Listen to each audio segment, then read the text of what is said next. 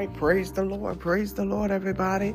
Prophetess Dawn here, and I am the senior pastor of Life Path Apostolic Agape House of Prayer. And this is the day that the Lord has made, and we shall rejoice and be glad in it. What a mighty God we serve. God is a mighty God. He's an awesome God.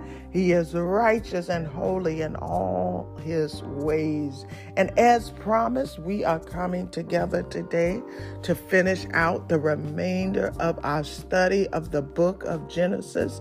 Amen. How many of you know that God is a great God and it is not by chance that he has called us to this season of foundation building. He is building the foundation of our knowledge of who He is. And inasmuch as much as we have learned that as we've gone through the book of Genesis that we cannot encapsulate the awesomeness, the the the wonder of who God is, the the mystery of who He is into the box, the container that we try to put Him in in our mind. Uh, God is a uh, an awesome God. The Bible says an awful God, meaning that there is a great deal of complexity to God, and it is impossible for our minds to conceive the all of who he is. So God gave us, he gave us his word in Genesis to help us to at least have some uh, outline, uh, some ability to articulate the being of who He is. And so I thank and praise God for that. I thank Him for the uh, for the examples that He's given us uh, in the book of Genesis. But we are trying to make our way to Exodus. We are trying to make our way to Exodus, Exodus, and we acknowledge that we don't know all things. Amen. We we did a very thorough review, but it still ain't enough. we got to get into that word daily. And so I would admonish each of you to go back don't turn your back on Genesis and say, oh, we done ticked that one off the list. We learned all we need to know. No, no, no, no, no. God is a living God and His Word is alive. And therefore, we learn and we gain so much from God. Uh, I think I mentioned this when we started our Bible study that when we study, we're stuttering, we're studying, not stuttering, we are studying uh, to receive not only the context and the, the theological word of God, meaning the, the knowledge and the learning of God, we are also looking for a rhema word, a right now word, a word from God that will help us to carry out the activities of our current day living. Amen. So God will speak through His Word and allow us to apply it in our lives. Our goal is to learn how to apply the Word of God to our lives. And we are taking an approach to study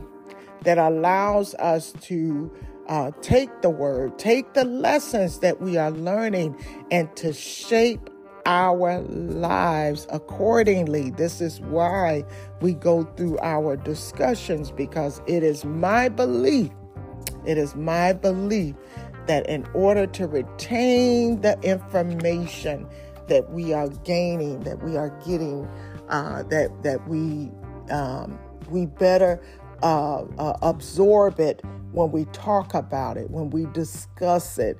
Those uh, stories, those characters come to life. I also admonished us to consider as we're going through this study, as we're going through this study, consider this as uh, the history of our ancestors. For I am of the belief that we are direct descendants, direct descendants from the bloodline of Abraham. And I believe that. I believe that to be so. Amen. All right, so we're not going to spend a lot of time there because I want to get us through uh, the remaining parts of Genesis. So we started in the book of Genesis in chapter 37, chapter 37, and we made our way all the way through chapter 50. Again, it is okay. I want you to go back and read those chapters, and I thank God for the tools that we have uh, today, right? We can go and we can get the audio Bible and we can listen to it. You can listen on your way to work. You can listen when you're cleaning up the house. You can listen while you're working out. Uh, it will not take you long. I'm telling you, I love the pace.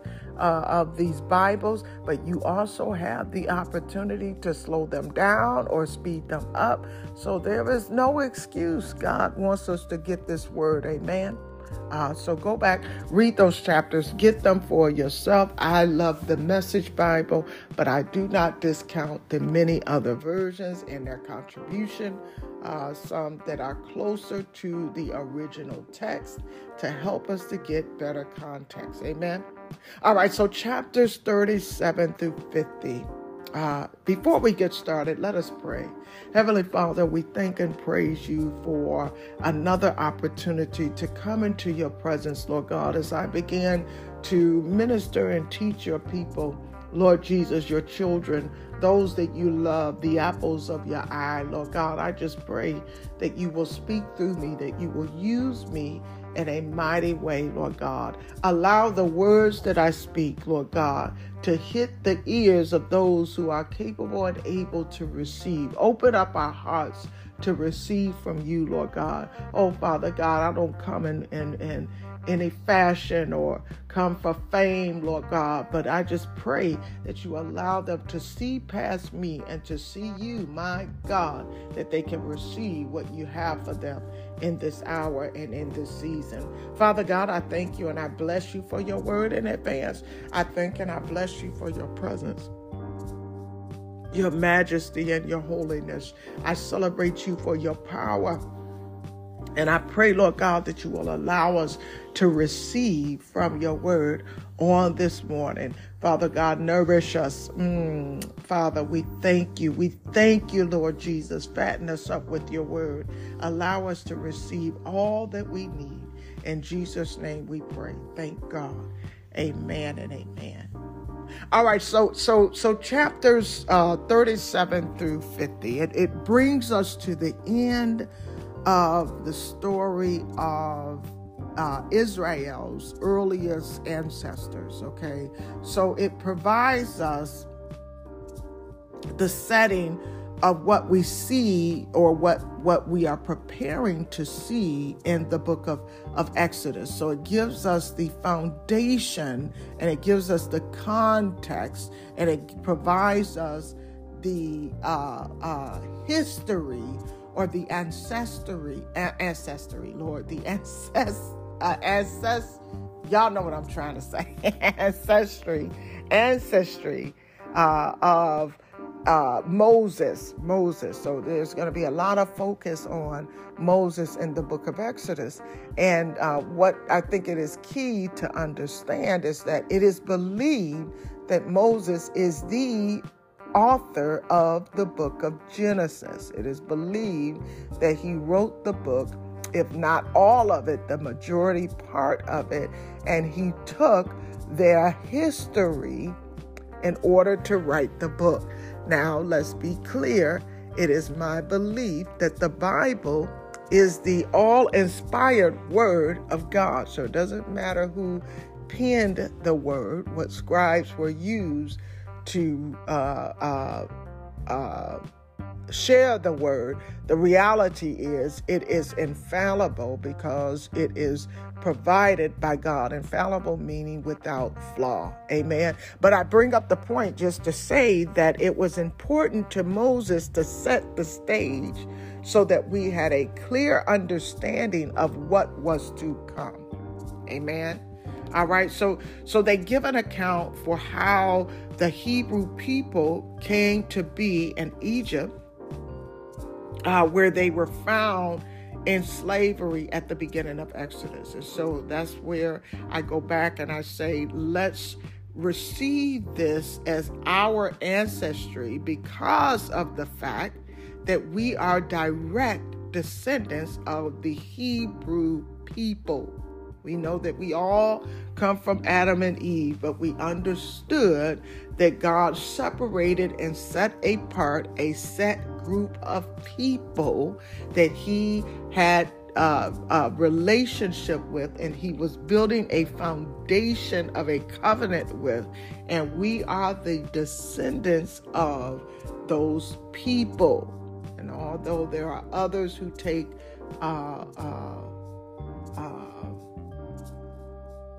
who who who try to take ownership is the word I'm looking for, who take ownership of that uh, uh, uh, ancestry, we know that we are, as African Americans, as black people, we are descendants of that bloodline. All right. So so here, as we continue through uh, these uh, scriptures, what you'll learn is that Joseph, Joseph, uh, who is one of the uh, sons of Jacob, of the 12 tribes of, of Israel, he was born to Rachel and Jacob as part of their two sons, but he was part of a larger family of 12. And so we know that he is the central character of these final chapters and God wants us to understand understand Joseph's role.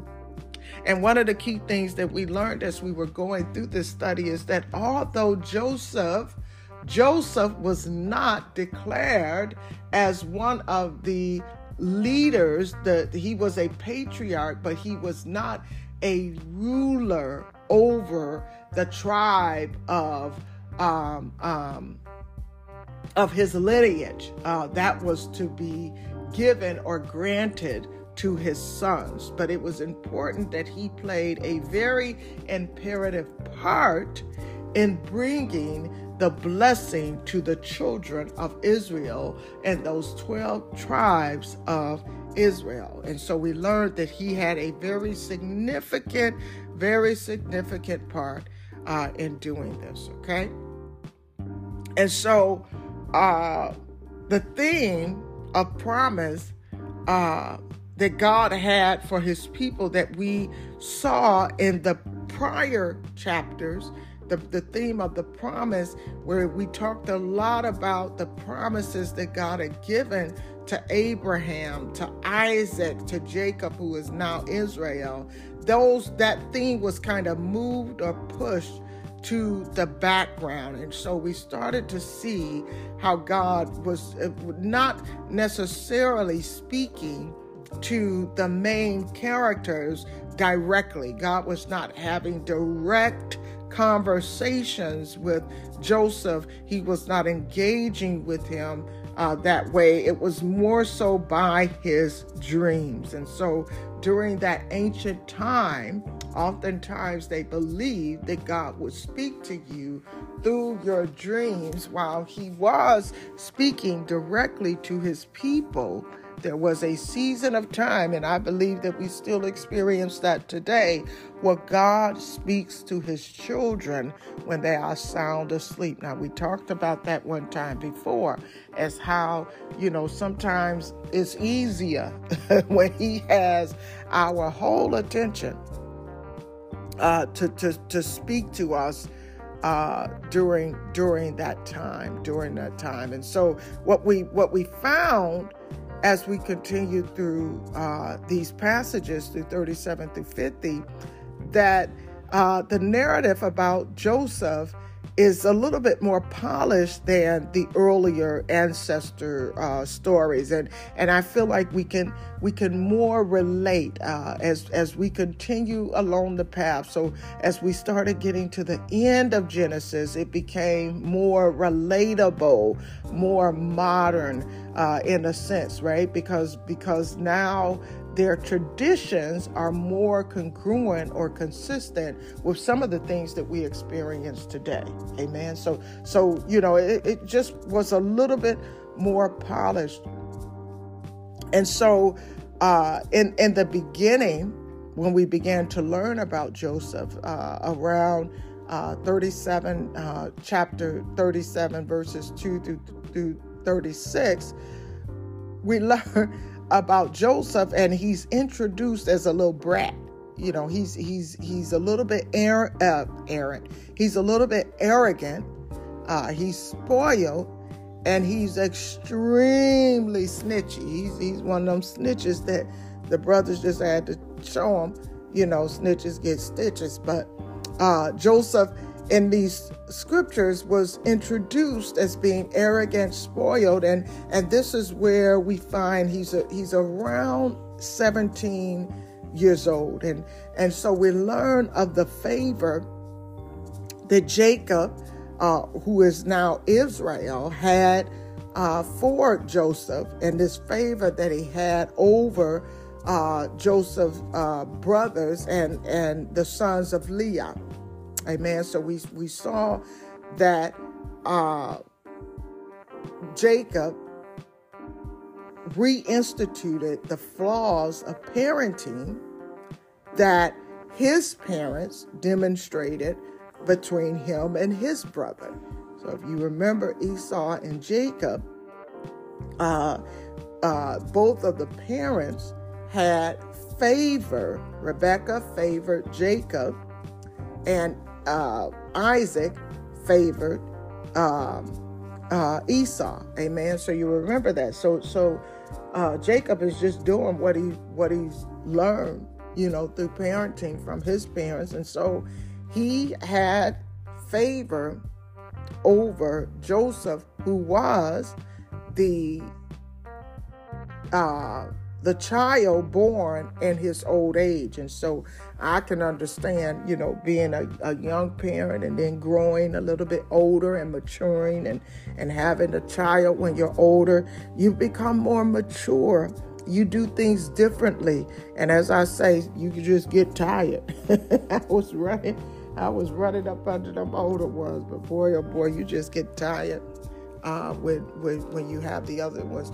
I mean, the younger ones. But anyway, what's important here is that uh, Joseph had a dream where he concluded that he would have authority over his brothers.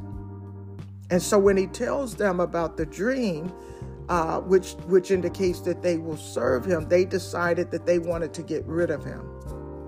And so at first they considered killing him, but Judah talked them into uh, selling him as a slave. And so it's key that here, uh, you know, Judah, who represents praise, was the one that um, said, "Look, let's not let's not kill him. Let's just go ahead and sell him off." But his oldest brother, uh, uh Benjamin, he figured, he said, Well, I'm just to go along with it and, and let him put him in this well. And then I'll come back for him. But when he came back for him, it was too late. He had already been sold off. And, and, and what's key here, and going back to my point about um, the belief that Moses was writing these passages, because during that time, uh, the Ishmaelites, the Ishmaelites, remember uh, Ishmael, the uh, did I say Israel? Ishmael, Ishmaelites, Ishmael, which was um, Isaac's brother, if you recall, in the story where God had made the promise to Abram and Sarai that they would have a son, but of course Sarai didn't want to wait on God and just like Eve, she tried to influence God's will doing things her own way, and she messed everything up. And so she committed her handmaiden to her husband, and they produced a child, which was technically Abraham's firstborn.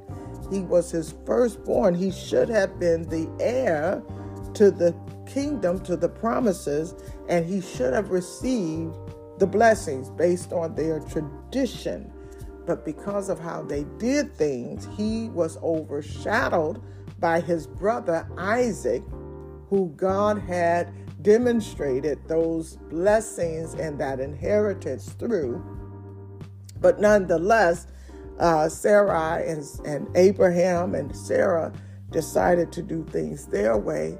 And so this was the creation of another nation uh, that was not under the covenant with God. And so many people, many people, depending on your angle and how you look at the scriptures, many people see the Ishmaelites as the modern day uh, uh, um, Muslim or, or, or those tradition uh, religions uh, uh, see them separated from Christianity. So this is the other um, religious sect was derived from the Ishmaelites. But the key that I'm trying to make in a long-winded way is that uh, in the scripture, you'll notice that the um, the writer or the author mentioned the Midianites, Midianites, M I D I A N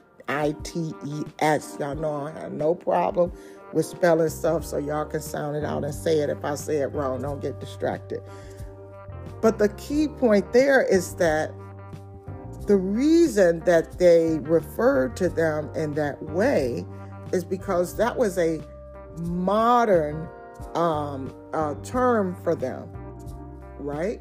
Because the person who had uh, written it at that time, uh, the Midianites were commonly referred to, or that was how the Ishmaelites were referred. So it, it sets us in a time uh, where we know that it had to be somebody who was more modern writing this, right? So it kind of lends to, and I, I, gave a whole explanation about something that's so minute, but it, it, it just, it kind of lends to the fact that it had to be written by someone uh, that was that was in a future generation that is recalling uh, the story. And and I think it you know it is a little bit significant because even though even though here's here's where I the beauty of who God is even though the author was in a point in time.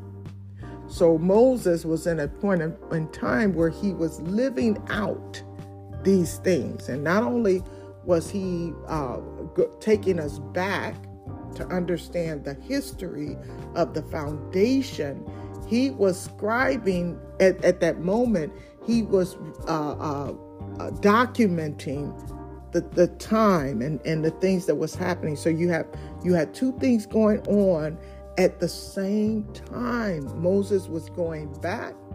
He was he was pulling together uh, this content uh, from however they had it uh, written either and, and the reason i say that is because we know that there were some scrolls that were used uh, to to um, to pull this history together but also you know tradition word of mouth you know so he was putting this together and he was dictating these things that were happening in that very moment as he was pulling this stuff together. I don't know if that blesses anybody other than me, but that just I'm telling you because I parallel parallel it to my life.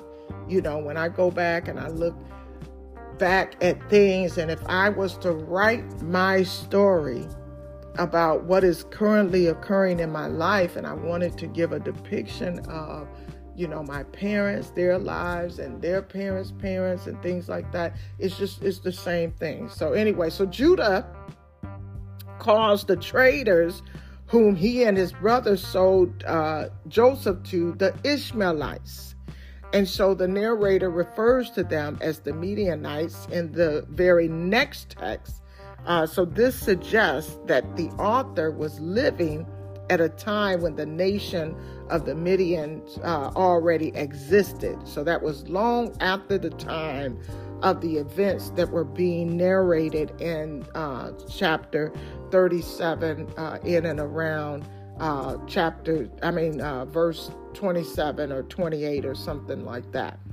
Uh, so, so they existed long after this, Uh, and these events are being narrated at a time of those events. Uh, they were no longer, I mean, they were no more than three generations of descendants of Ishmael. So they were not yet even a, a, a nation. Amen. So, so just understanding those timelines uh, is is imperative.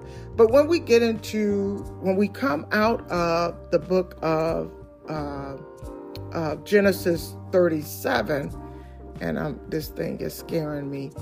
I don't want it to take me out of here, so let me make sure uh, I don't have any of these alarms on. Uh, yeah. All right, so we should be good. But I still need to watch my time. I'm 25 minutes in, and uh, it cuts me off an hour. All right, so uh, as we come out of the book of Genesis, uh, chapter 37, and as we enter into uh, chapter 38, it kind of cuts from the story of Joseph, where it was telling us the story about Joseph and his brothers and his father, and how, you know, hey, I can relate. You know, you got them little sisters and brothers that they just snitch on you. I, I think I was the Joseph in our family, uh, but I, I don't remember myself being a snitch. But I do remember my father would would want me to go with my older sister. Boy, I tell you, she couldn't stand me having to go with her. I remember, you know, my dad would send me to the store with her, you know, and and make me go and, and be the lookout and and you know, I never would bring back no bad reports. I do recall, but I ain't gonna go into it. Uh, a situation where I witnessed something, I got in trouble just with her the, the same way. But anyway, we know how them little siblings can be tattletales and and you know they get a little bit of favor from the parents and they get haughty and feel like they something you know and and so the the older siblings they said we got something for you. And they were kind of bold if you look at it. They, they were they were ready to kill him but anyway so so genesis 38 it it it kind of takes us from that main story about Joseph and his brothers, and it focuses on the brother Judah. And so in this story, uh, Judah, he actually had three sons. And so um, he he uh, finds a wife, and this was one of their traditions. They would find spouses for their children. We need to get back to that. I'm about ready to find a few spouses, which again I declare and decree this year is going to be the year of marriage. I, I I said it a couple of what three years ago. I started talking babies, and I got I got all them babies. Lord, let us have that same favor with marriages. My God, ready for my kids to come under covenant. But anyway, that ain't what we're talking about. Uh, so so anyway, Judah he found. Um, a wife for his oldest son. So he had three sons. So he found the wife for his oldest son. And so this son uh, actually died. And so Judah, he he commanded his second son to marry the wife that he found for his first son. And so uh, the Bible shares her name as Tamar or Tamar or however, but I call her Tamar. And it's another Tamar in the Bible too later on. Uh, I think it was uh, David's daughter. But anyway, uh, Tamar was the, the name of the wife. And so uh, I learned this word. Um, I hope I say it right. Levirate, Levirate marriage. L E V I uh, R A T E. Levirate marriage. I had to look it up, and and what it means is it was their it was their tradition of um the way that their tribe or or their tradition was set up the men had a responsibility to take care of the women and i think i touched on this one time before when we when we talk about how our founding uh, fathers of the faith, founding fathers of the faith, and, and even founders of humankind, right? So we talk about Adam and Eve, and, and God said, Go be fruitful and multiply. The way that they were multiplying during that time is totally different in how we multiply today. That's why you had uh, families and, and, and siblings were mating with each other and producing. And so that even shifted, right? When we got to uh, this generation, which was Jacob's or Israel's generation, uh, they were still marrying cousins. And so at that time, they weren't necessarily mating with siblings, but now they're mating with, you know, second, third cousins, you know, stuff like that. And now, today, even in our society, they say if you're three, four removed, then it's okay for you to, to marry. But, you know, I don't, I don't know about all that. But anyway, the point that I'm making is that they had, um, uh, during that time, they had a, a, a, structure in their tradition where the men took care of the women of the tribe. And in order for you to take care of someone, you had to incorporate them into your household. And so, this is where the pattern of these men having multiple wives, having multiple wives, uh, occurred because the wife just simply meant that you were a mistress of the household. You were you were uh, uh, you know someone that was a part of the household, and they produced children. They were still multiplying. I guess I'm sharing all of this to say that it was never God's intention. It was never God's intention that man had multiple wives. That was never God's intention. That was what man instituted and God allowed. God permitted. And we'll find this as we continue to go through the Bible. There are some things that man instituted that God allows, but it goes against the grain of what he originally intended for uh, mankind, but it was allowed. So if you are sitting here in 2023, we are in 2023, and you're saying, okay, well, hey, I'm gonna have a bunch of women, a bunch of wives. Hey, they did it back then. as long as you can take care of them, you can have you can have as many as you want. Or if you want to go on the flip side of it, I'm gonna have as many men as I want. They hey, they had a whole bunch of them back then. Listen, that is not God's will. It was His permissive will to allow it uh, but that is not God's will. Now, I, I ain't debating with nobody on it. You know, if you don't have that same revelation, go ahead and do it how you want to. But in the day of reckoning and judgment, you ain't going to be able to say you didn't know because you heard me tell you. That is not God's will. But anyway, what was I talking about? All right, so so Judah, Judah and Tamar, Judah and Tamar. This is a very fascinating story. So so uh, uh, uh, Liveret, Liveret, Liveret. How do you pronounce that word? I need to go.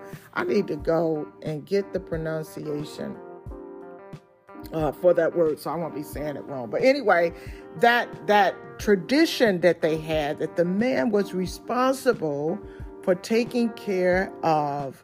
Um, of, of the women of the women and so when his eldest son when his oldest son died he had found this wife for his son, but now his son died. So uh, he commanded his second son to marry Tamar.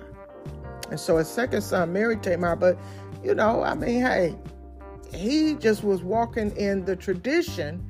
And so he didn't really want to produce or reproduce with her because he figured, hey, this is my my brother's wife. You know, I want my own seed. And so he, instead of impregnating her, as was their tradition, and again, as ordained by God, he decided that he would spill the seed. He wasn't going to uh, reproduce with her. And as a result, as a result, he was punished by God by the very loss of his life. And so the other thing that makes this imperative and important is because through the bloodline of Judah, through the line of Judah uh, came uh, Jesus as a descendant, as a direct descendant of that of that line. And so we're going to learn that as we continue through the scriptures. But this is why it was so imperative that they followed the the instruction, the pattern, uh, what God had ordained. So here we have Judah, who is one of the twelve tribes of Israel, who is one of the 12 sons that are recognized in uh, the book of Genesis as the chosen of uh, Jacob's sons. Remember, Jacob or Israel had more than 12 sons. Uh, he even had daughters. Uh, but anyway, but these were the 12 that were recognized because of the covenant that they had. So Judah being one, and I, I recently learned, I don't know why all of these years I thought Judah was the the fifth son, but he actually was the fourth. And if any of you know, I know I've shared this before. In my family, we are we are 12. I have uh, 11 siblings, or I say 11 living siblings. Uh, we did have a few uh, that not that did not make it, but we recognize ourselves as 12. But in actuality, we probably more like 17. I told my mama one time 20 something and she got upset with me, so I'm gonna stay with 15 or But being uh, that Judah was the fourth, I say, oh, okay, you know, I like that. And um, anyway, um, but my point is his second son did not he was not obedient right to, to what his father had instructed and so as a result he died and so now judah uh decides look and this is in my mind i don't know y'all read it for yourself and come up with your own conclusion but he said, nah, the first one done died. The second one done died. Something up with this broad. So he told her, he said, look, I want you to wait for my third son. And I'm, I'm, I'm a, I, you know, he was younger than the other ones. He said, I'm gonna preserve him for you, but I know somehow Tamar got hip, and she said, he ain't gonna give me this this boy.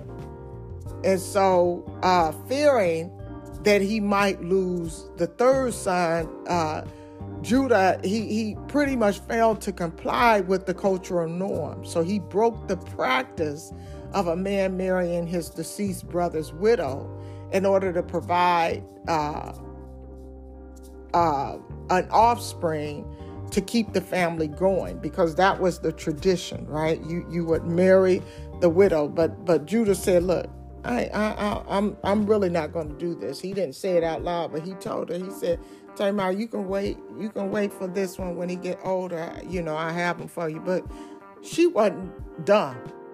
She, she wanted to get what was rightfully hers, and so uh, at or around uh, 38 and, and 15, if you continue to read through 21, what you will see is that Tamar dressed herself up and pretended to be a prostitute.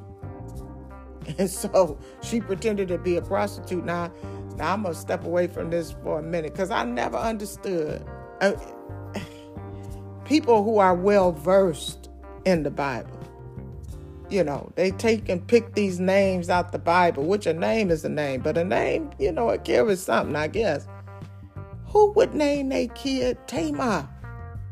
and then turn around and wonder why she's so much drama. both of the Tamars I read about in the Bible, well, I mean, hey, it was some drama attached to them. But anyway, I mean, I guess all of them. But I'm talking about them Braxtons naming their daughter uh, Tamar. But anyway, so Tamar pretends to be a temple prostitute and and uh, she seduced Judah. She seduced Judah um, and and it's something about this here where we we know that Judah's wife uh, had had passed, so he was he was a single brother out there without a wife. But it almost seems like it was a common practice for them to get these prostitutes, and so uh, she veiled her head so that he wouldn't know who she was, and he and she seduced him. And so after that seduction, she actually became pregnant. And so she did Judah did not know who she was. And he gave her some symbols, some things uh, to pay her, or kind of like a down payment for the sexual act that she was um, performing. Okay? So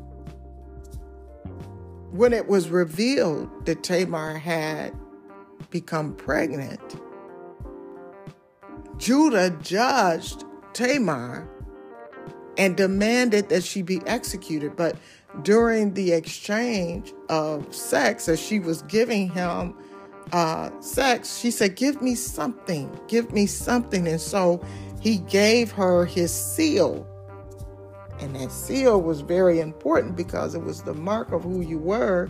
And it was almost like, you know, your, your signature to say, okay, this shows or proves that it's me. And so in Genesis uh, 38 26, as it was brought, and Judah was so uh, stern about the judgment, when he found out, she said, Look, oh, I, will tell you who the daddy is, the, the pappy is whoever gave me this seal.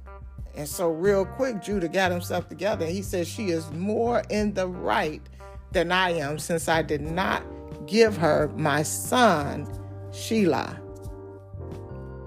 And so he promised her something, didn't give it to her, and she had to do what she had to do. You know. So so in this story, it it highlights the importance of uh, the the levirate marriage uh, as a right for or a right of the widow woman. It, it also reflect, reflects the negative um, disposition of Judah and the light that it put him in.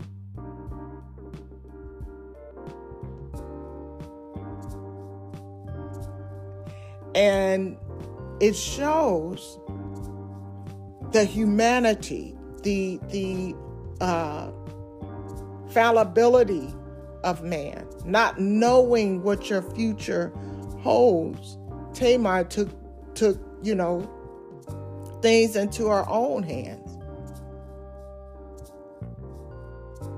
and so she wanted to be a part of this tribe because the the namesake of the most prominent southern tribe uh, of Israel was was on the line.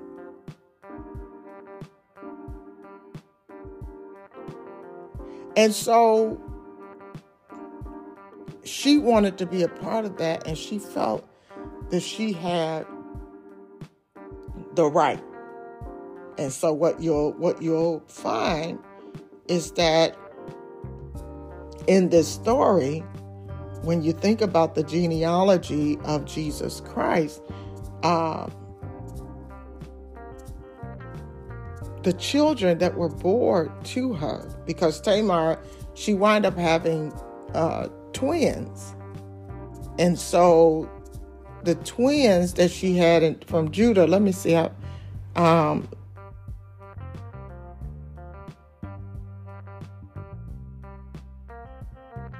can't remember their name, but I'm not going to focus on that right now. But anyway, she had two boys, and the same thing happened to where the younger became the ruler over the older.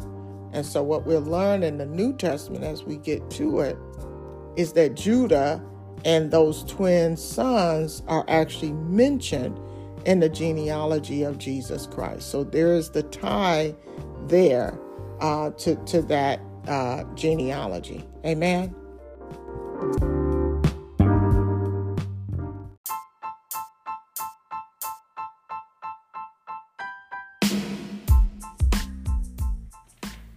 All right, praise the Lord, praise the Lord, everybody. Where did we end at? I think we we were talking about um, Judah, Judah and Tamar. Uh, we are in this study. We are evaluating or reviewing uh, Genesis chapters 37 through 50. Uh, and we made our way through 37 and 38. Uh, we were talking about uh, the introduction of Joseph. Uh, the Bible introduces Joseph as a character, and, and I believe that much of Joseph's story is literal uh, versus, um, you know, uh, just uh, idealistic. I believe it is it, it is a uh, depiction of history and historic events during that time. Uh, but that is just my opinion because we know that the Bible is peppered with many, many stories that you can either take literally or figuratively. Uh, but anyway, but in this telling of the story, while there are many lessons that we can glean from them, I believe that most of the account is historic, uh, a, a historic documentation of what occurred during that time. But anyway, uh, uh, it was, I think we talked about uh, Judah and his relations with um, Tamar. It became kind of complicated in that she veiled herself as a prostitute uh, so that she could conceive a child because her husband had died, her husband, which was Judah's son. And in that time, uh, it was the expectation that if a widow um, uh, was left behind, the family was obligated to take care of her. And most often that meant the men, the next of kin male that was unmarried, uh, would marry uh, and, and take care of and carry on the legacy of their family member uh, through their wife. And so uh, Judah made some promises he never intended to keep as he uh, he said, "Look, you know, you got my oldest son, and when the oldest son died, he gave her the second son, the second oldest son, and the second oldest son refused to give her his seed, and so as a result, uh, he perished, and Judah promised her the youngest or the younger son uh, who was, you know, just a, a, adolescent or, you know, not even a teenager at that time, and that she would need to wait. But she knew and understood that uh, Judah was not going to carry out that promise. It's almost like, you know, as parents, we say, you know, we give false expectations. Okay, we're going to do this later, you know, but the kid already know, uh uh no, no. So, anyway, um, uh, she took matters into her own hands. And so she pretended to be a prostitute, and Jude, uh, Judah uh, had relations with her, and, and they conceived uh, twins. She she was pregnant with twins. So anyway, that's where I think we ended at. And if you want to go back and take a look at the genealogy uh, and the tie into uh, Christ and um, his uh, uh, conception and, and lineage, uh, take a look at the book of Matthew, chapter 1, verse 3. Amen.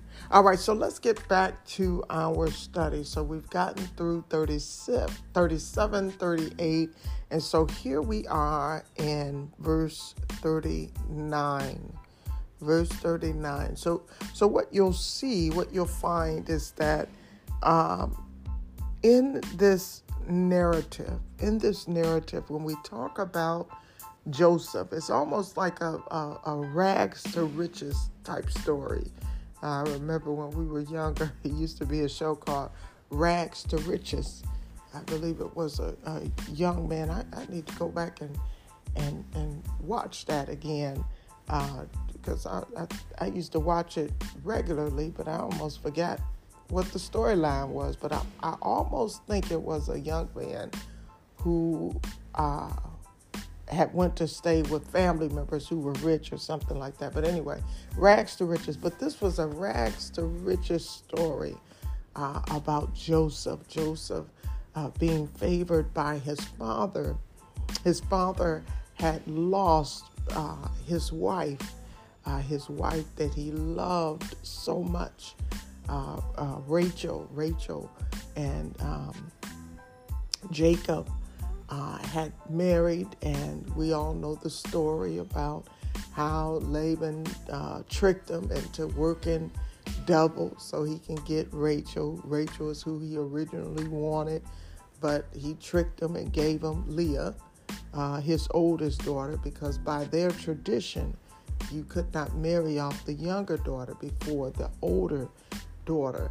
And so he tricked them and made them work double uh, for both of the women, and, and eventually, uh, Rachel, during childbirth, uh, had perished. And so she had perished. So there was a great sentiment and love and compassion that Jacob had for uh, Joseph. Uh, he he really really loved him, and not to mention, as we talked about earlier, you know, Joseph would go out and, and spy on his brothers and come back and bring report to his father. So there was a, element of trust there uh, that that he had. So anyway, it's it's a it's a rags to riches story of of here we have this young man who has been sold off by his brothers the very ones that he trusted the most. And I would even venture to say that if it was anyone else, if it was anyone else, they wouldn't have been able to get the jump on him. But because he let his defenses down, he let his wall down, uh, his brothers were able to have that advantage over him.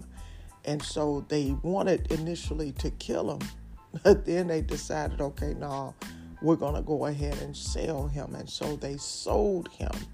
And so Judah was the one who enacted the sale, and uh, his oldest brother wanted to uh, save his life. He figured, he said, Well, I'll go along with it, let him put him in the pit. I'll come back and save him. But when he returned, when he had returned, he realized that his brother uh, was no longer there and that uh, they had sold him. And so he went from being sold to being jailed or in prison for a crime that he did not commit. And so eventually he would gain favor. He would gain favor and be released by Pharaoh because of his ability, of his ability ability to uh, decipher and interpret uh, dreams. And I don't know why my tongue messing up, uh, but he would he would be released, and not only released, he would be given rule and authority over the entire nation. So this is a rags to riches story. And how many of you know that many times we feel like circumstances and situations outside of the realm of our control happen in our lives, and we've watched many people have trial after trial, trouble after trouble, for things they had nothing to do with. And it seems like a sad, sad fact, but I get solace in knowing that the same God who covered and and and positioned, repositioned Joseph in a place of leadership and authority is the same God who is governing our circumstances and situations today. So he's the same yesterday, today, and forevermore. We just we can just cry out and call out to him for the things that we stand in need of. In need of. So we talked a little bit about this, but uh, Joseph was taken to Egypt by the Ishmaelites, the Ishmaelites. And so we know that they are the descendants of Ishmael, uh, Ishmael, who was, um, uh, of course, Isaac's brother, Isaac's brother, Abraham's son. Uh, so he was taken to Egypt by an Ishmaelite trader and he was sold to Potiphar. Potiphar, uh, we learned in the text, is the officer of Pharaoh. He was a high ranking officer of Pharaoh. And so Joseph, because of who he is and because of who he was, he quickly gained the respect of his master. And so the master put uh, Joseph in charge of the household. So he gave him rulership or authority or leadership over the household because he had gained favor with them. How many of you know that we have been sold out, uh, uh, undermined, and taken advantage of by those that we revere and hold close to our hearts and put into bad situations, but God will raise us or elevate us even in the midst of our, our trials and in the worst situation and circumstances. Look at Joseph being elevated and raised to a place of leadership, even in the midst of slavery. And so, uh, he, while he was placed in charge of the household, Potiphar's wife was very much attracted to him. She was very much drawn to Joseph, and, and I would even consider that that attraction was because of how Joseph poised himself, how he positioned and carried himself. And he, in my imagination, was a manly man who took control and knew how to lead. And so uh, Potiphar's wife had her eyes on him. And she wanted to be with him and she attempted to seduce him. And in my mind, it makes me think this probably ain't the first time she ever did it because of how she responded uh, to his um, rejection. He he refused her advances. He rejected her advances, and that offended her. And so, as a result of that offense, she accused him of trying to seduce her. And she lied and said that he attempted to seduce her when in actuality she was trying to seduce him. And so, as he tried to escape her advances, and I'm talking about physically escape them, he, you know, uh, wiggled his way out of his garment and left it behind. And that is the thing that she used as evidence to accuse him of something that he had not done. But because there was physical evidence and the word of someone with influence, he was condemned to a crime that he had not committed. Boy, I tell you, when I just, I'm, we have so many similar uh, experiences. Boy, oh boy, people will just take the word of somebody that is a manipulator over somebody who is telling the truth because number one, they trust those individuals, and number two, they give them some faulty, uh, uh, tangible evidence that really could be the result of anything. Uh, but anyway, he he got out of it, but then she accused him and he was thrown into uh, prison. He was thrown into prison. But we can rest assured that even in the midst of this situation, God was yet with him. And the way that we identify or we um, uh, not justify, that's not the word I'm looking for, but the way that we uh, uh, understand that God was with him is by the favor, the favor that rested on him from being sold into slavery to going to Potiphar's house and being appointed as a leader. That was the favor of God. And so when he got into jail, he uh, he was also respected by the jailer.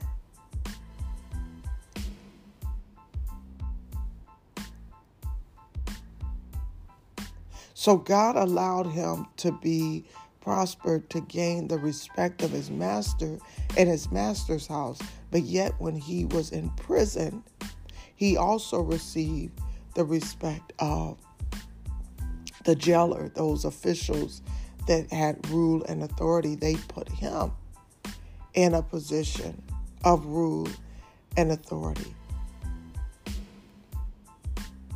And while we see that God is with him, and we see the evidence of God's presence by the favor that was given to him, we notice that with Joseph, unlike his father Jacob, God is not speaking directly to him, but he is manifesting through him. And this is very important because it lends to the fact that our relationship with God is so unique to our experience or our relationship with Him directly one on one that we cannot um, rely upon how God interacted with others to base the foundation of how He'll interact with us. There are some similarities and some core uh, threads of who God is and how He relates to His people, but there are some unique there's some uniqueness and and um, peculiarities about how God deals with us one on one. So anyway, I thought I would mention that is that you know he spoke to Abraham, Isaac, and Jacob directly, or in in certain ways. But in this instance, we're seeing God speak through the favor that rests on Joseph's life. So, as we continue through the scriptures, uh, when we get into chapter 40 through 41, Joseph is able to interpret these dreams. And so, um, it lends to the fact that God was shifting how he interrelated to his people, how he communicated with his people. And so during this time, dreams were treated as a means by which God would speak and direct activity through his people, and it was through dreams. And so I think I've shared this before about how when I get into the word, when I it's a, when I confirm my faith and what I read is because I experience these things myself. And still, you know, thousands of years later, God is still communicating to his children in the same way we have dreams and and he speaks to us through our dreams still today. And so these ancient people, they believed that dreams will reveal uh, the future. And during that time, dreams were greatly respected. And so interpreters of dreams were also uh, respected. And so when we get into these chapters, uh, Joseph is presented as an interpreter of dreams because he did interpret dreams for his fellow prisoners when we uh, read in chapter 20. And then he interpreted the dream uh, dreams that Pharaoh had, yet he directed us back to God as the actual interpreter. He's just a voice piece. God was in God provided the dream and God interprets the dream. So anyway, we know the story because we talked about it time and time again about uh, how Joseph remains in prison and is charged with the care of two other prisoners. And they were the cupbearer and the baker of Pharaoh. They were Pharaoh's cupbearer and, and his baker. And so Joseph interprets the cupbearer's dream as a good omen, signaling that uh, it was imminent that he would be released from prison and restored to his job. But for the baker, the dream was a bad omen, signaling, signaling that it was imminent that he would be executed. And so both of these dreams had come to pass within three days as Joseph had predicted. And so Joseph, when he gave the dream to the cupbearer, he asked him, Remember me when I get out. And the cupbearer did not remember him until a couple of years later when uh, Pharaoh had two dreams, parallel dreams, and they disturbed him. And he could find no one to interpret them. And so the cupbearer to me trying to win favor. Let me get you the hookup. I, I, I know a guy. he told Pharaoh about Joseph's ability to interpret dreams. So Pharaoh sent for him. And so Joseph interpreted the dreams as one. And although he had two separate dreams, he interpreted them as one and, and the same. And so, one of the things that stands out to me is that Joseph, having the gift that he had that could sustain himself, he cleaned himself up and he prepared himself, he presented himself to be able to present the gift. And it's something important about that because I believe that when we represent God, we must represent Him in our best fashion, although the gifts that we have come without repentance. And we know and acknowledge that the Holy Spirit, the anointing that is on our life, comes at a cost and comes with a price. The price that had to be paid by Joseph in order to be able to exercise this gift was a cost that many of us did not want to pay. Here he was, sold into slavery and put into prison. You notice that the gift did not manifest itself in a way that prospered or benefited Joseph until he was in prison. Until he was placed into prison. Remember, his first dream was where he saw that he was going to have rule and authority over his brothers, and that didn't prosper him. That got him in trouble. They said, oh, "We sick of you. we're gonna, we're gonna imprison. I mean, we're gonna sell you into slavery. We're gonna enslave you."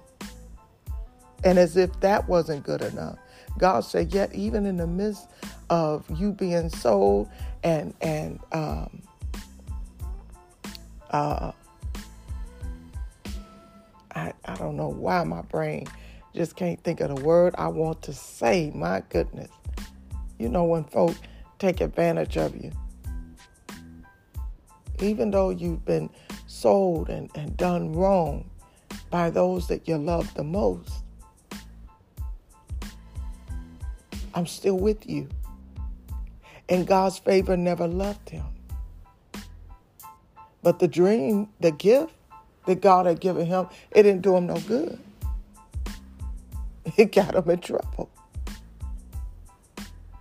But it was when he was imprisoned that that gift being manifest, the first time it manifested itself and was exercised, it didn't do him no good because the cupbearer, just like many of us, he took he took what he can get and went on about his business and forgot about Joseph. But the day came that God positioned him to be able to use his gift in a way that will position him to become a leader, the leader of a nation. We understand that to whom much is given, much is required. And that as he was faithful over a few things, God made him ruler over many. So, anyway, back to the interpretation of this dream. So, what Joseph was telling him is that in the dream, they indicate seven years of plenty, followed by seven years of famine. And so then he told Pharaoh, he said, You need to appoint an overseer to, the, to store up the food during the years of plenty, so that the land may survive the years of famine. And so Pharaoh, being astonished and amazed by this dream interpretation and how wise Joseph was and how he articulated these things, he wound up appointing him to the position that was needed to oversee, and he gave him authority over all of Egypt. So he goes from prisoner to, to ruler and, and what seems to be all in one. And so when we had the years of plenty, Joseph traveled uh, throughout the land overseeing the collection and the storage of the food. He wanted to make sure that they were collecting and, and, and scaling and being proportionate and how they were storing the food. But when the years of famine began, uh, other countries were not prepared, and the surrounding nations came to Egypt to buy food. And so we know in the beginning, as they had the resources, they had the money or whatever the uh, monetary exchange to purchase the food. And then as the famine progressed, they bartered grain for the food because they no longer had money. So then, as the famine progressed even further, they gave their services. And so, this is the introduction of indentured servants. So remember, Egypt had always practiced uh, slavery and enslavement. And so uh, it, it reminds me of how we went from, in our own country, slavery to, um, oh Lord, why did I lose that word? I know y'all got it on the tip of y'all tongues. Y'all saying it now. Uh, sharecropping sharecropping. It's, it's the same thing. It's the same thing, same philosophy where you will, I will give you what you need in exchange for your labor. And so what began to happen was they were more indebted. The labor that they owed was more than what they could pay over a period of time. So then they became enslaved uh, to to them, right? So you had to work off uh, what you owe. Okay. All right. So uh, Joseph's reunion with his brother. So if, if, as we progress through 42 and 43, chapters 42 and 43, uh, Joseph is reunited with his brothers. Remember, he told them, he said, I'm going to be ruler over nations. And they got so jealous, so envious, je- not jealous, but envious, envious. It's important to know and understand there is a difference. There is a difference. The Bible reflects God as a jealous God, as a jealous God. And, and to be jealous, and this is how I delineate these in my head, is to be jealous is to have a righteous indignation about something that you have ownership of being given to someone else against your will whether overt, overtly or covertly, it's being taken away from you and given to another.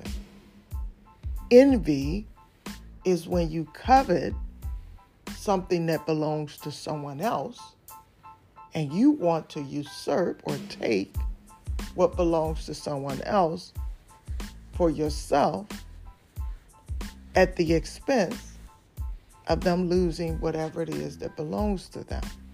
So the example that I use oftentimes is, of course, as a woman and a wife, is that a husband or a wife can be jealous of their affection being uh, demonstrated, displayed, or shared with another lover another uh, person, another, you know, uh, person that they're infatuated with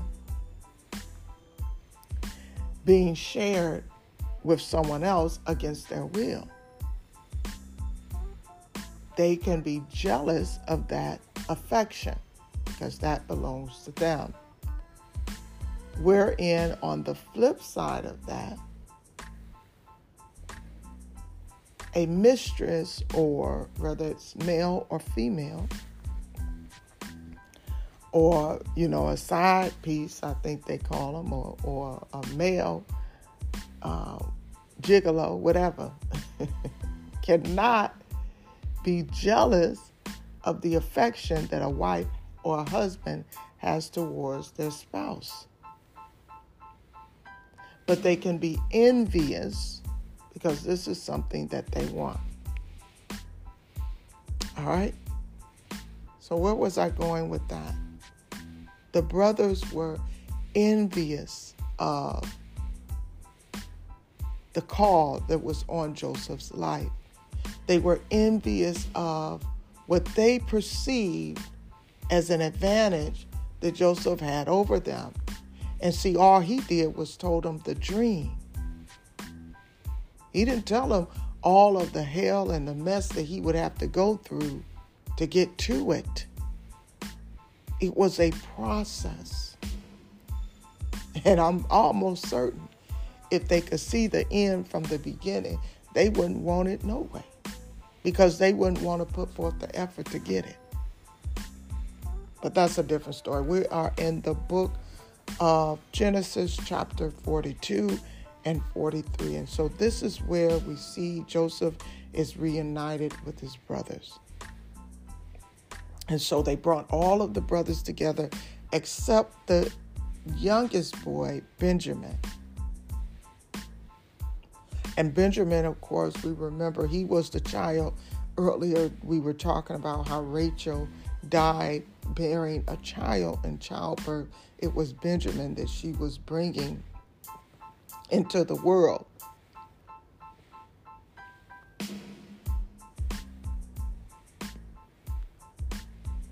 And so Benjamin stayed behind as they went off, the older brothers went off to search for food. And he stayed back with Israel or Jacob. But his name was turned to Israel at this point. And so Joseph had been uh, unjustly accused and imprisoned and sold.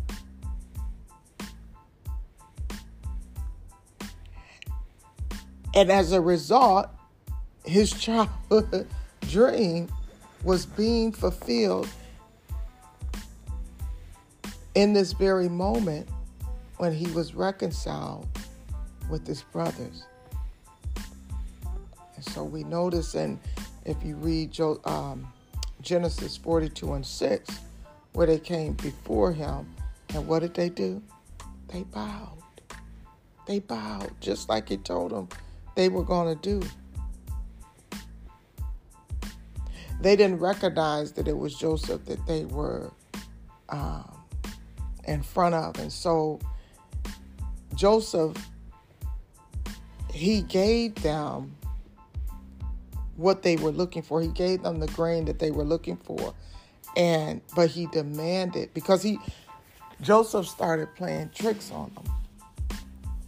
And he pretended like he thought they were spies. And so he said, Well, if all of this stuff well, hold on. He he pretended like he thought they were spies. And they told him, of course, we're not spies.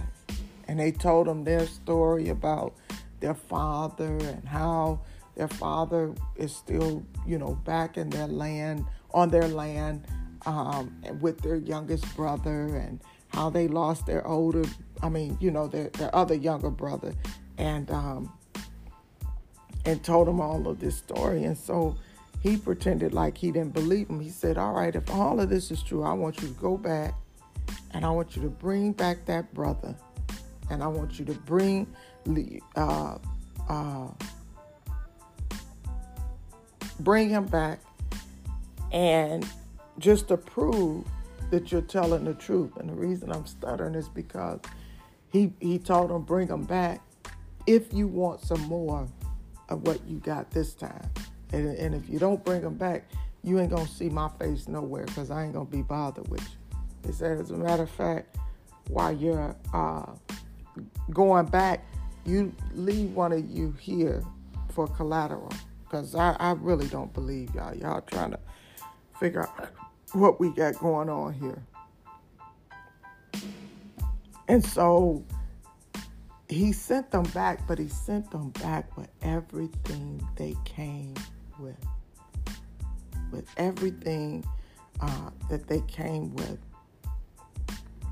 Uh, he he put it back in their bags, and their bags were filled with the money that not just the grain that they came to buy, but also the money that they uh, came to spend. And so when they got back to their land, they said, oh man, we got the grain and the money. And by good faith, they wanted to return it. When they got back, they explained to their dad what was going on and, and what had occurred. And the dad was saying, well, we need food or we're going to die. He said, well, if we are going to get the food, we need to take Benjamin back with us because he said if we don't, he's not even going to face us. And and and so at that point, Jacob was like, uh, well, or, or Israel, he was like, well, maybe we should just die because I'm not willing to send another one of my sons with y'all. And so they convinced him and they said, look, you know, uh, Judah told him, put it on me. If you don't come back, you can have my life and my sons. They're willing to barter and, and do all of these things. And uh, Oh, yeah. And Joseph, Joseph, he got emotional because, oh, well, this, okay, that's why, because that ain't happened yet. Uh, so they returned with Benjamin. They returned with Benjamin to get and and and go in and read read the story so you can get all of the context. I I may miss some pieces or you know not expound on certain areas. So go back and read it for yourself. But Joseph, uh, Joseph was um, what was I saying?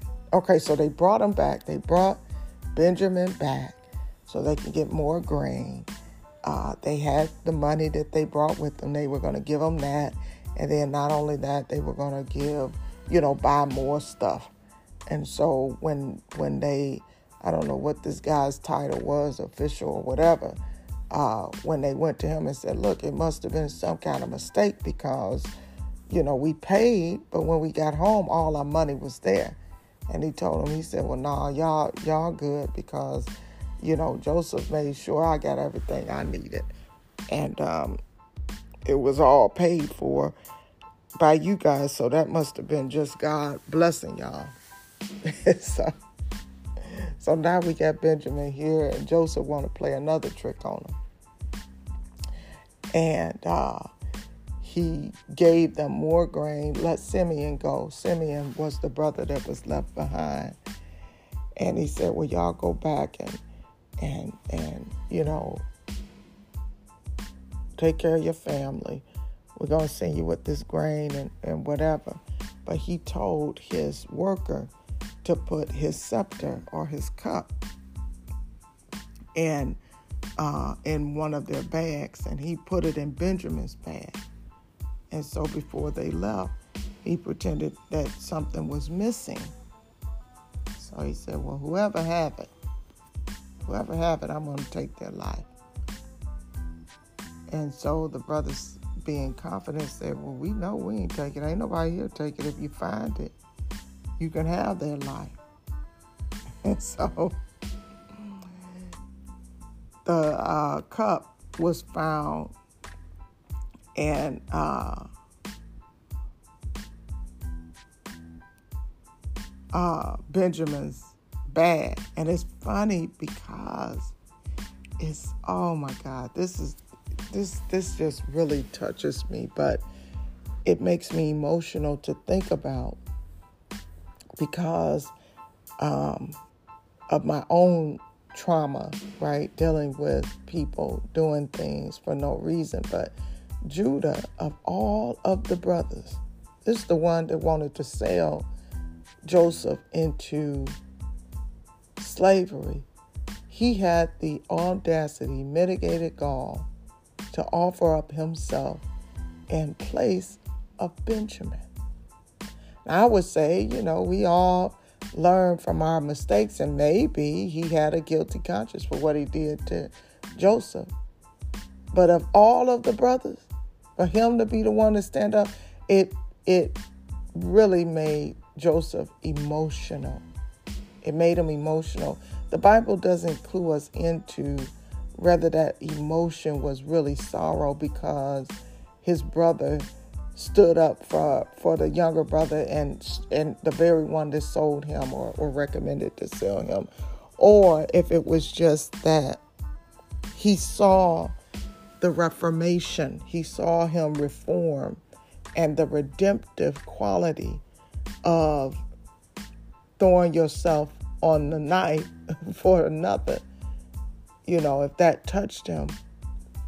And again, I didn't get out of it which it was, and maybe you all have a different perspective. But in my mind, because of what he said next, I believe that his emotion had less to do with him individually and what he had suffered, and more to do with how God evolved Judah in such a way that he would sacrifice and give his only life for his brother.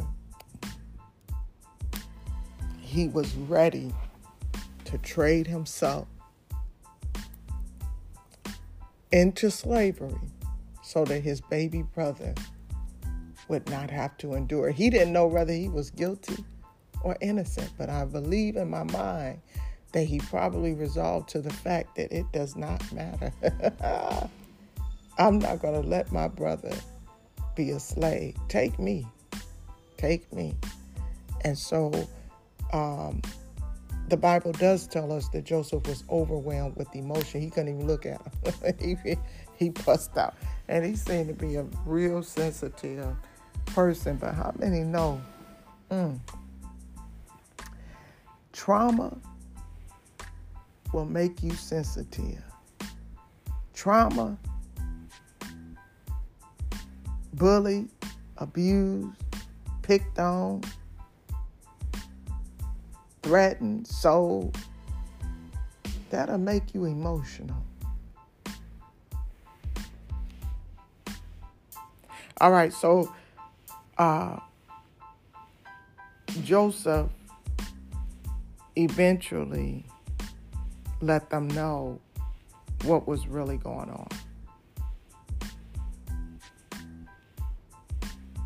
And he revealed his identity to them.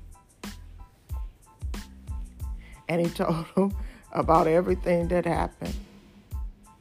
And he also told them, he said, Look, all of this stuff that, that has occurred in my life, what you meant for bad, God turned for my good. And because of the God that I serve is all powerful, nothing, absolutely nothing that you have done would have been allowed had it not been God's sovereign will. So even though you've done these things, it was in God's will and his plan for my life. so immediately he forgave them. And so Jacob uh, told him, Go back, go get your father, go get our father, bring him back, bring back your family. And you all can live here and I'll take care of you. And because of the favor that he had with Pharaoh, Pharaoh embraced his family and, and, and they took care of them. They, they lived well. They lived well. He brought them all from Egypt. I mean, brought, brought his whole family to Egypt. And they settled in a place called Goshen. Goshen. We, we remember uh, Goshen. It talks about that in the New Testament. And so time passed, and Jacob or Israel dies. And he blesses Joseph's sons. He blessed all of his sons and and he blessed Joseph's sons um, and gave the greater blessing to his younger son, Ephraim. And this is in parallel to what we saw happening with Jacob with his own brother Esau. So he carried that on as he died.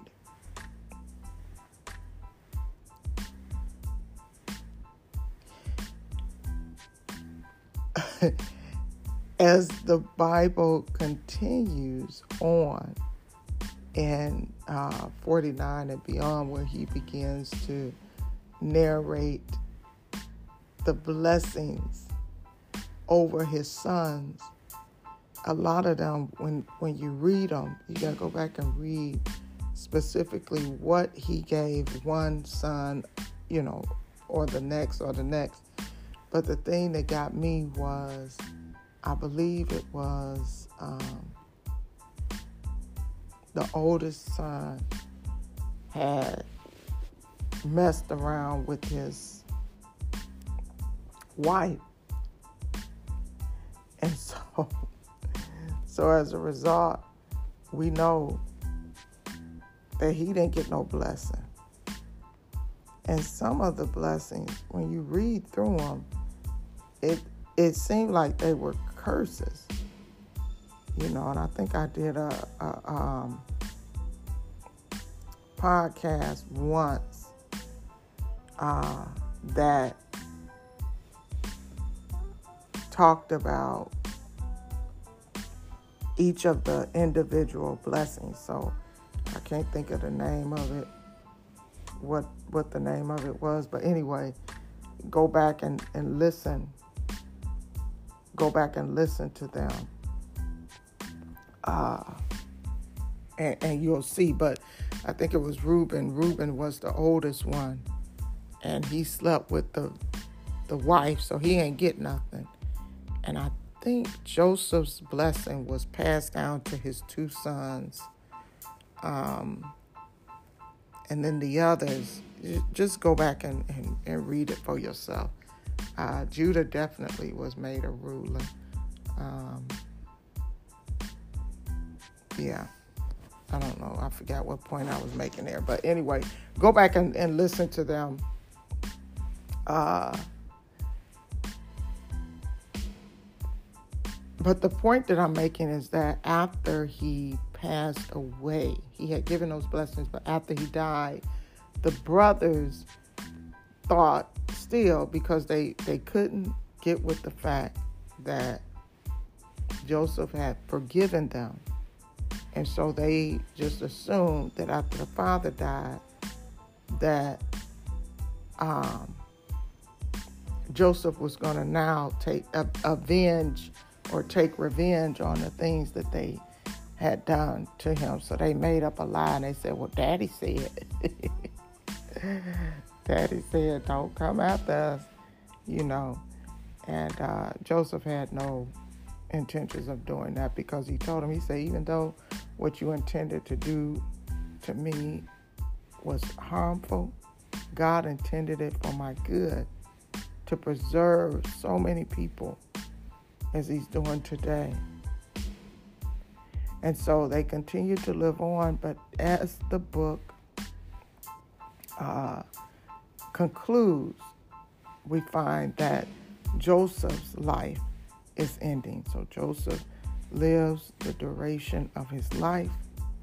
And so there is a new Pharaoh in town who does not know Joseph uh, and does not is not um, privy to that generation before.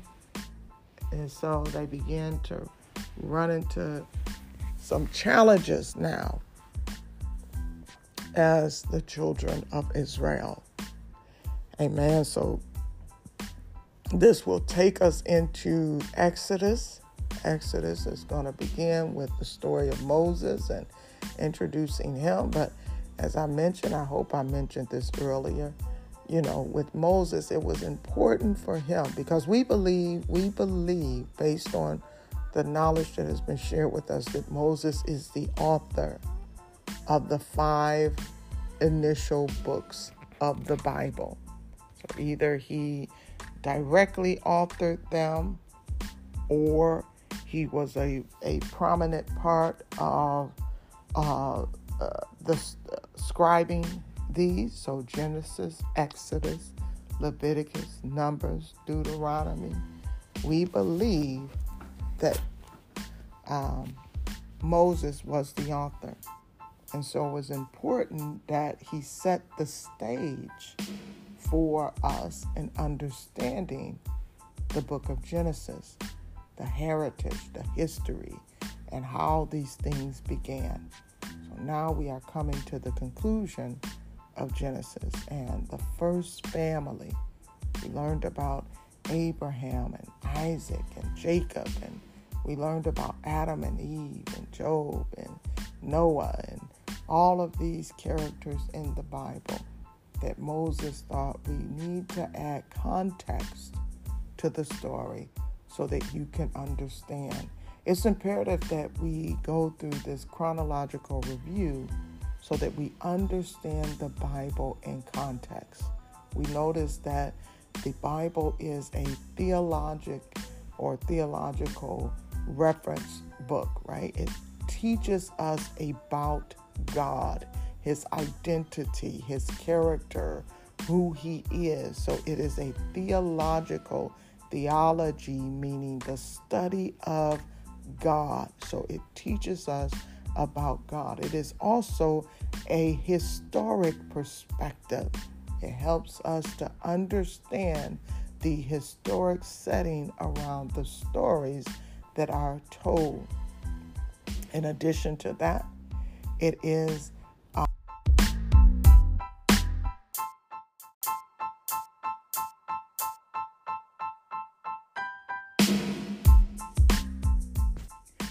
It is a book of non literal illustrations, illustrations to help us to gain the main message of the Bible, but not literal.